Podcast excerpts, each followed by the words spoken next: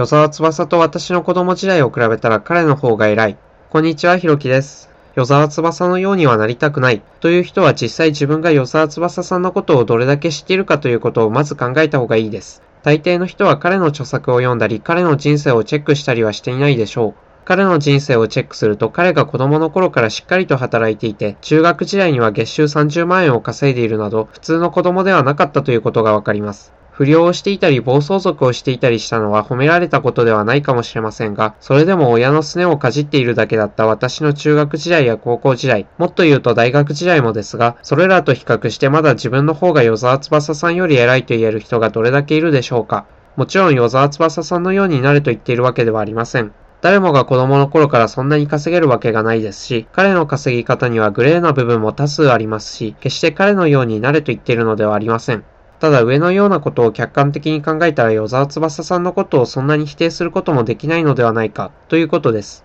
なりたくないと思うことはもちろんあるでしょうが、それは別にあえてネットに書き込んだり口にしたりする必要もないのではないかと思います。人間は自分の人生に本当に満たされているのであれば、与沢翼さんに限らず他人のことなどどうでもよくなるものです。そういう自分の仕事に専念した方がいいでしょう。